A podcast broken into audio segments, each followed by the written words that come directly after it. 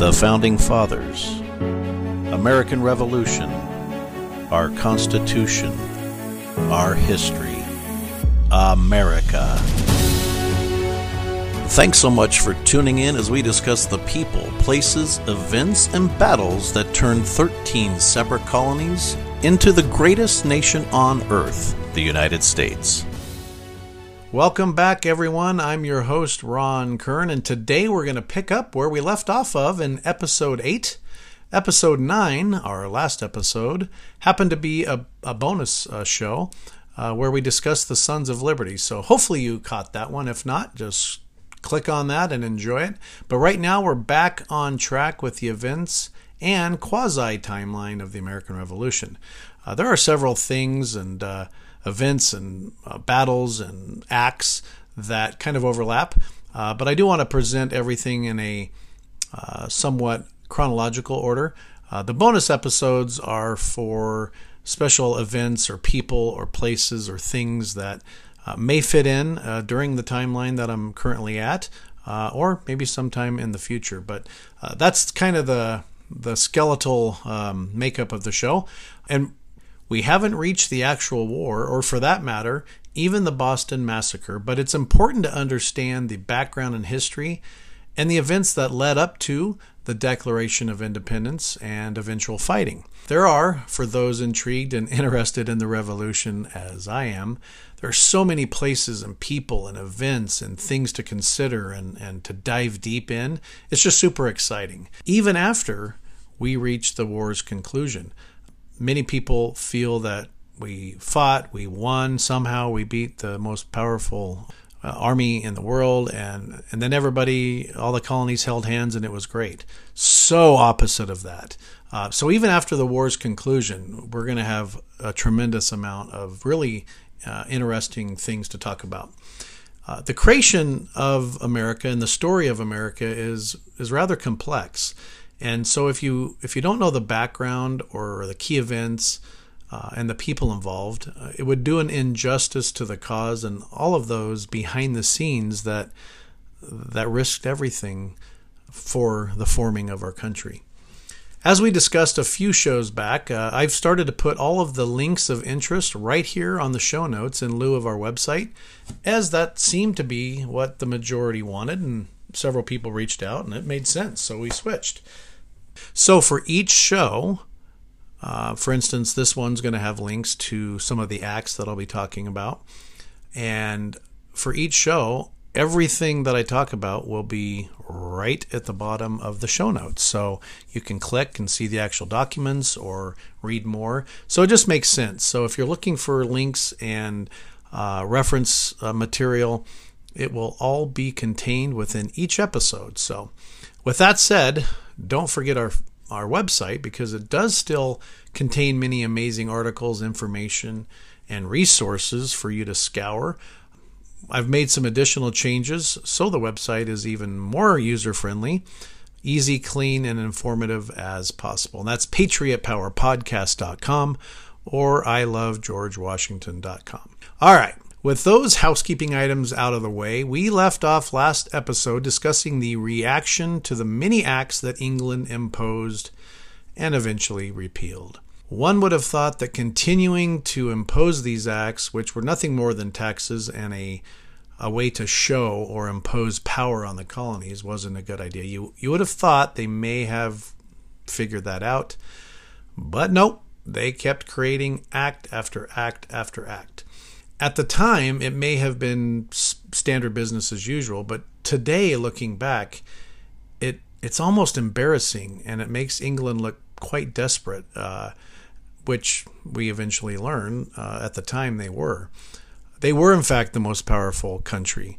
Uh, they were the most powerful army, but when it came to the colonies, that's kind of where everything started to shift for them. And um, so, at any rate, I'm going to cover some of the most recognized acts in the Townshend Acts, which is a lot of different things, but we're going to cover the Quartering Act, the Townshend Act, and the Indemnity Act. I mean, just listening to these as I read them, it sounds like they're just coming up with anything and everything they could to impose on the colonies and, and see what would stick. Uh, in reality, I'm not sure that wasn't the case. Now, there were several more acts or taxes or showing control that were passed that we won't talk about. Just know and understand that England never ever ran out of ways on how to tax the colonies and never ran out of ways to try and show authority over them, or at least try to. All right, so let's dive into the Quartering Act. What was the Quartering Act? The Quartering Act of 1765 was actually part of a larger law known as the Mutiny Act. So Parliament passed this act every year, and what it did is it auth- reauthorized the existence of the British Army and typically, they use that opportunity to make changes to uh, the soldiers' pay, disciplinary rules, or other military specific matters. Uh, however, the 1765 Act addressed the issue of quartering in America, or places for them to live. So, after consulting with colonial agents, which even included Benjamin Franklin and the governor of Massachusetts at the time, Thomas Pownall, a bill was crafted that required colonies to pay for adequate quarters of British soldiers.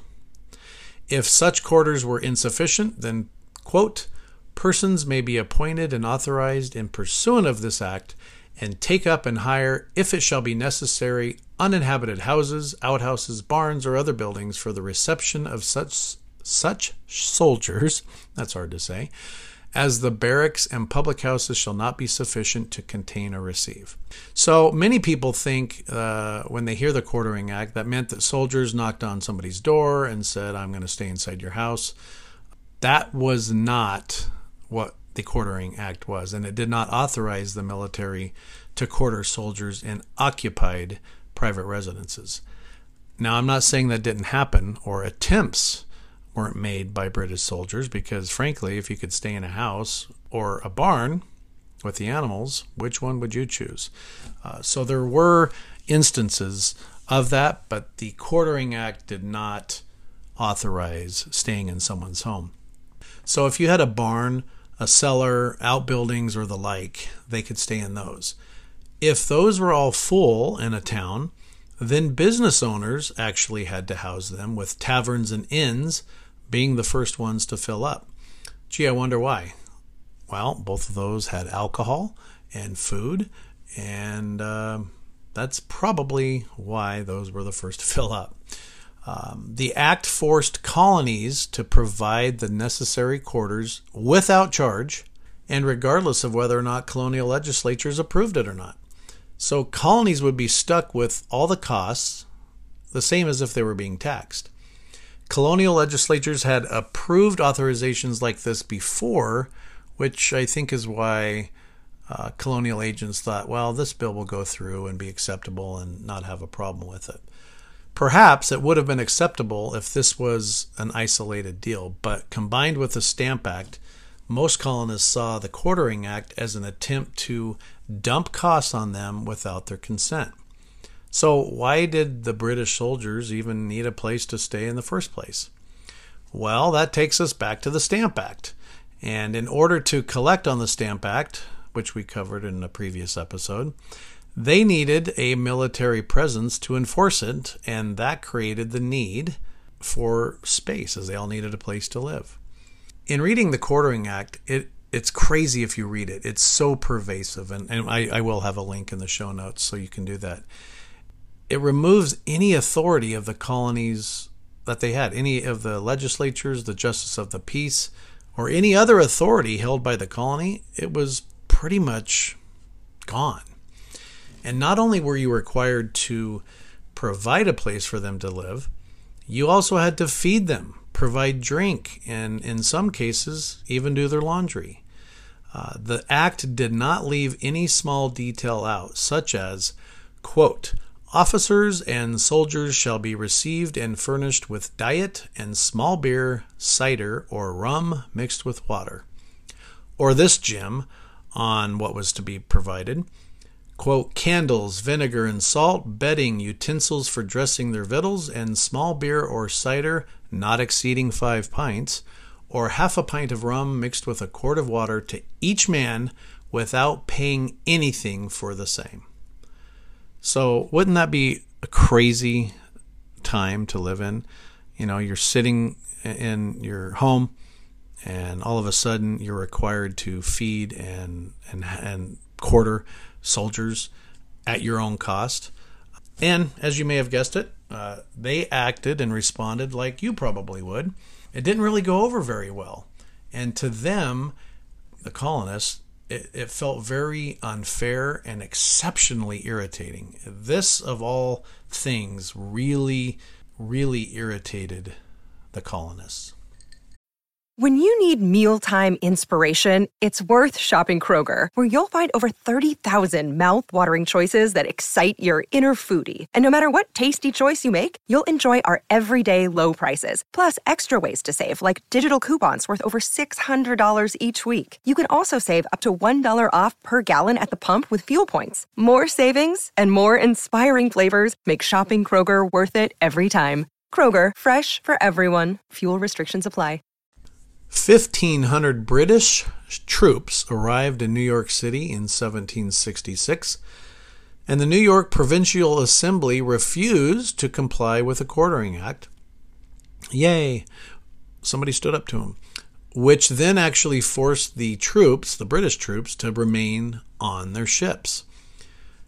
Now, for failing to comply with the Quartering Act, Parliament imposed, you guessed it, another act, which was called the Restraining Act and the Restraining Act suspended the province of New York's governor and legislature in 1767 and 1769. See, if you didn't do what Britain what, what they said, if you didn't follow their orders, they would punish you to the extreme of literally removing the state's governor and the entire legislature. It's just uh, it's unreal. Now, New York initially stood firm, right? They refused and, and they were not going to adhere to any of that. However, they finally relented, and the New York Assembly allocated funds for the quartering of the British troops in 1771. It took a few years, but without a legislature and a governor, kind of hard to run your colony. So uh, they they finally paid, and England got their way. Now, all other colonies, with the exception of Pennsylvania, refused to comply with the Quartering Act. And this act expired on March 24th of 1767. The Quartering Act did receive mention in the Declaration of Independence among the list of, quote, repeated injuries and usurpations attributed to the king for quartering large bodies of armed troops among us. Also mentioned was the standing army which the Quartering Act which the Quartering Act represented. Quote, he has kept among us in times of peace standing armies without the consent of our legislatures. So that was also in the Declaration of Independence, uh, he being King George III. The Quartering Act is also the origin of the Third Amendment of our Bill of Rights, which says, No soldier shall, in time of peace, be quartered in any house without the consent of the owner, nor in time of war but in a manner to be prescribed by law. While quartering troops, or even more alarming, a standing army, was a big issue and a concern back then, the Supreme Court has never decided a case based on the Third Amendment. Regardless, I think it was a smart inclusion, and I'm glad that it's there. A link to the full text of the Quartering Act is in our show notes. It's pretty interesting, should you want to read all of it. Uh, it has some crazy things. When you read it, you're just like, did they really think this was going to fly? And like I said previously, they didn't leave any detail out. So anyway, if you're interested in that, click the link. You'll you'll be dismayed and probably find some humor in it, humor in it now, but at the time it was far from anything funny. All right, so that was the Quartering Act. The second act that we're going to cover is the Indemnity Acts, and this act reduced the price of tea for the colonies overall. Were they doing this to be generous and kind to the colonists? Perhaps, but as with anything else then and now, uh, it, it was pretty much all about the money. So the colonies were one of the largest consumers of the East India Company tea, and the 13 colonies consumed a little more than a million pounds of it every year. And so if if Parliament was able to reduce the price, they hoped that they would undercut the price of the smuggled tea, which was happening in great volumes. And because of the smuggled tea, plain and simple, England was losing money and this was part of the Townshend Acts, and we'll see later on how this worked out for England. The last act for discussion is more widely known the Townshend Acts. Basically, the Townshend Acts were a series of laws passed by British Parliament in 1767, and what they did is they taxed goods imported to the American colonies.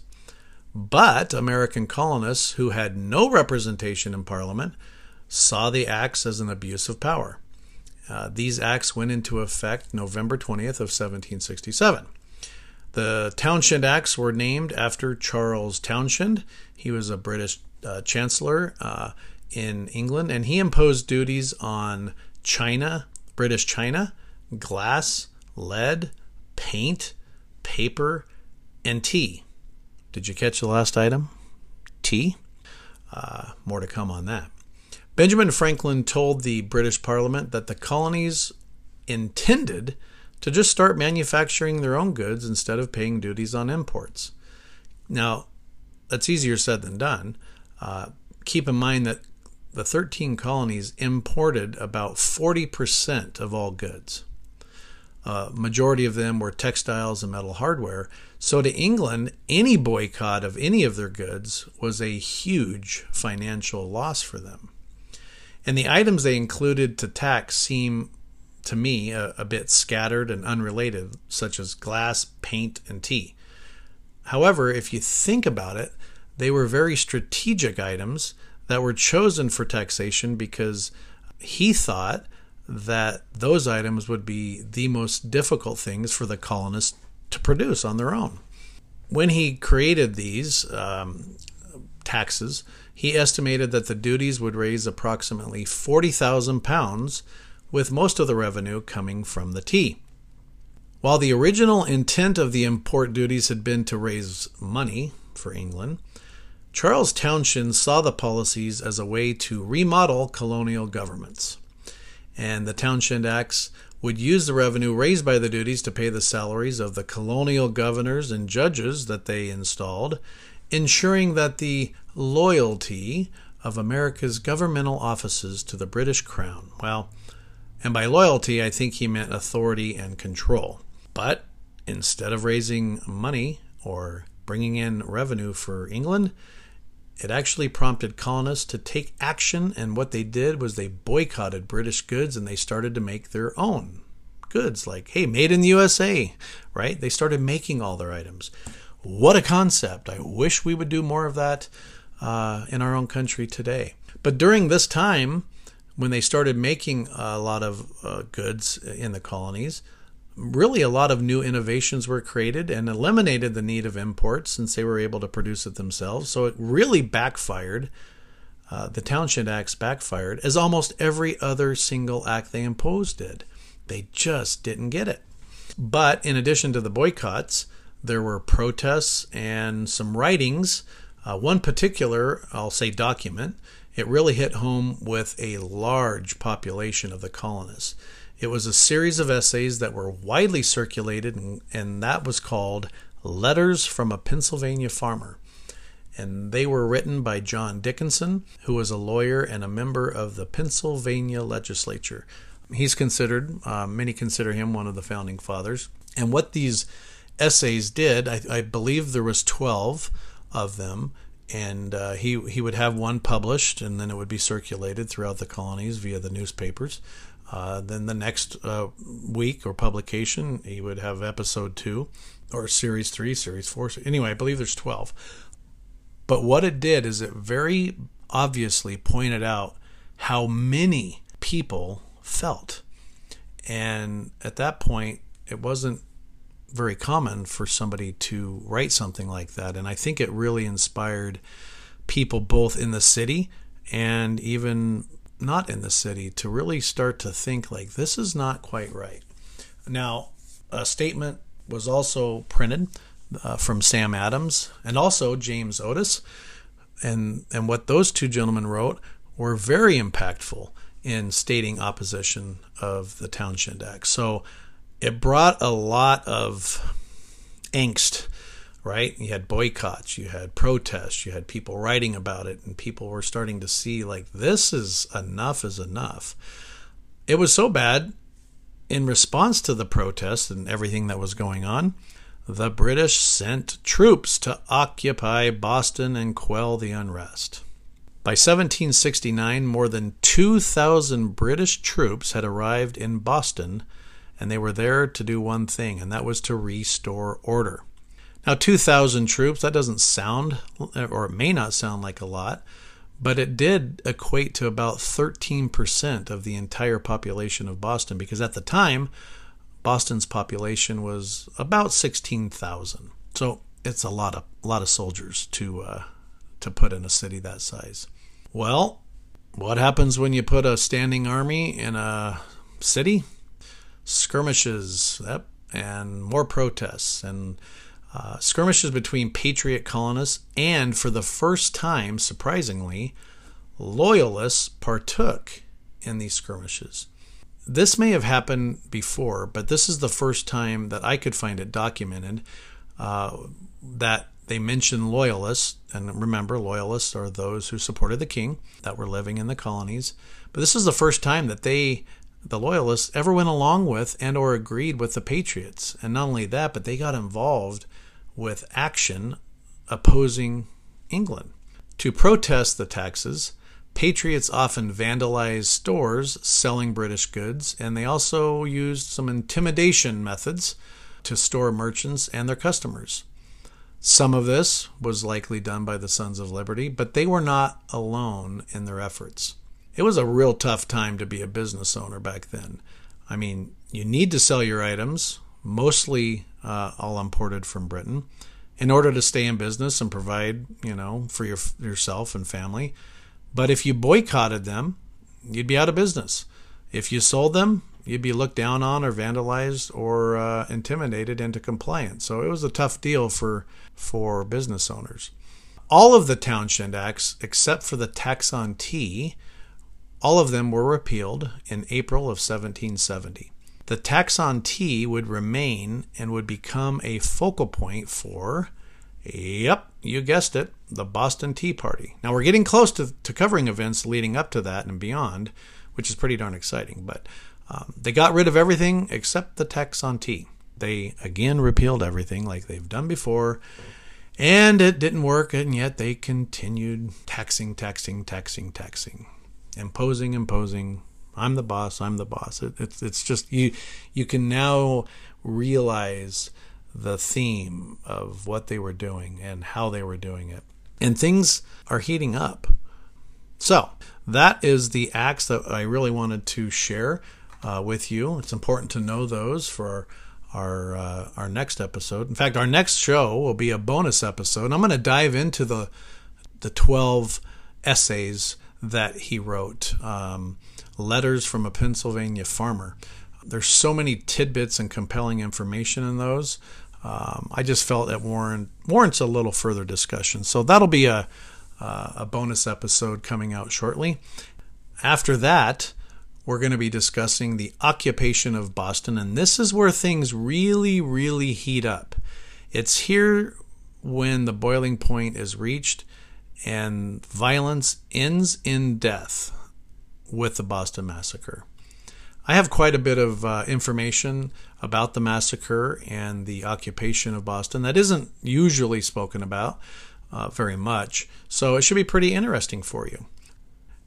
One last final tidbit of information is for all of the chaos and the boiling points that were reached with the Townshend Acts, after it was passed, Mr. Townshend died suddenly at a very young age. I, I, believe, don't quote me, I think he was 44.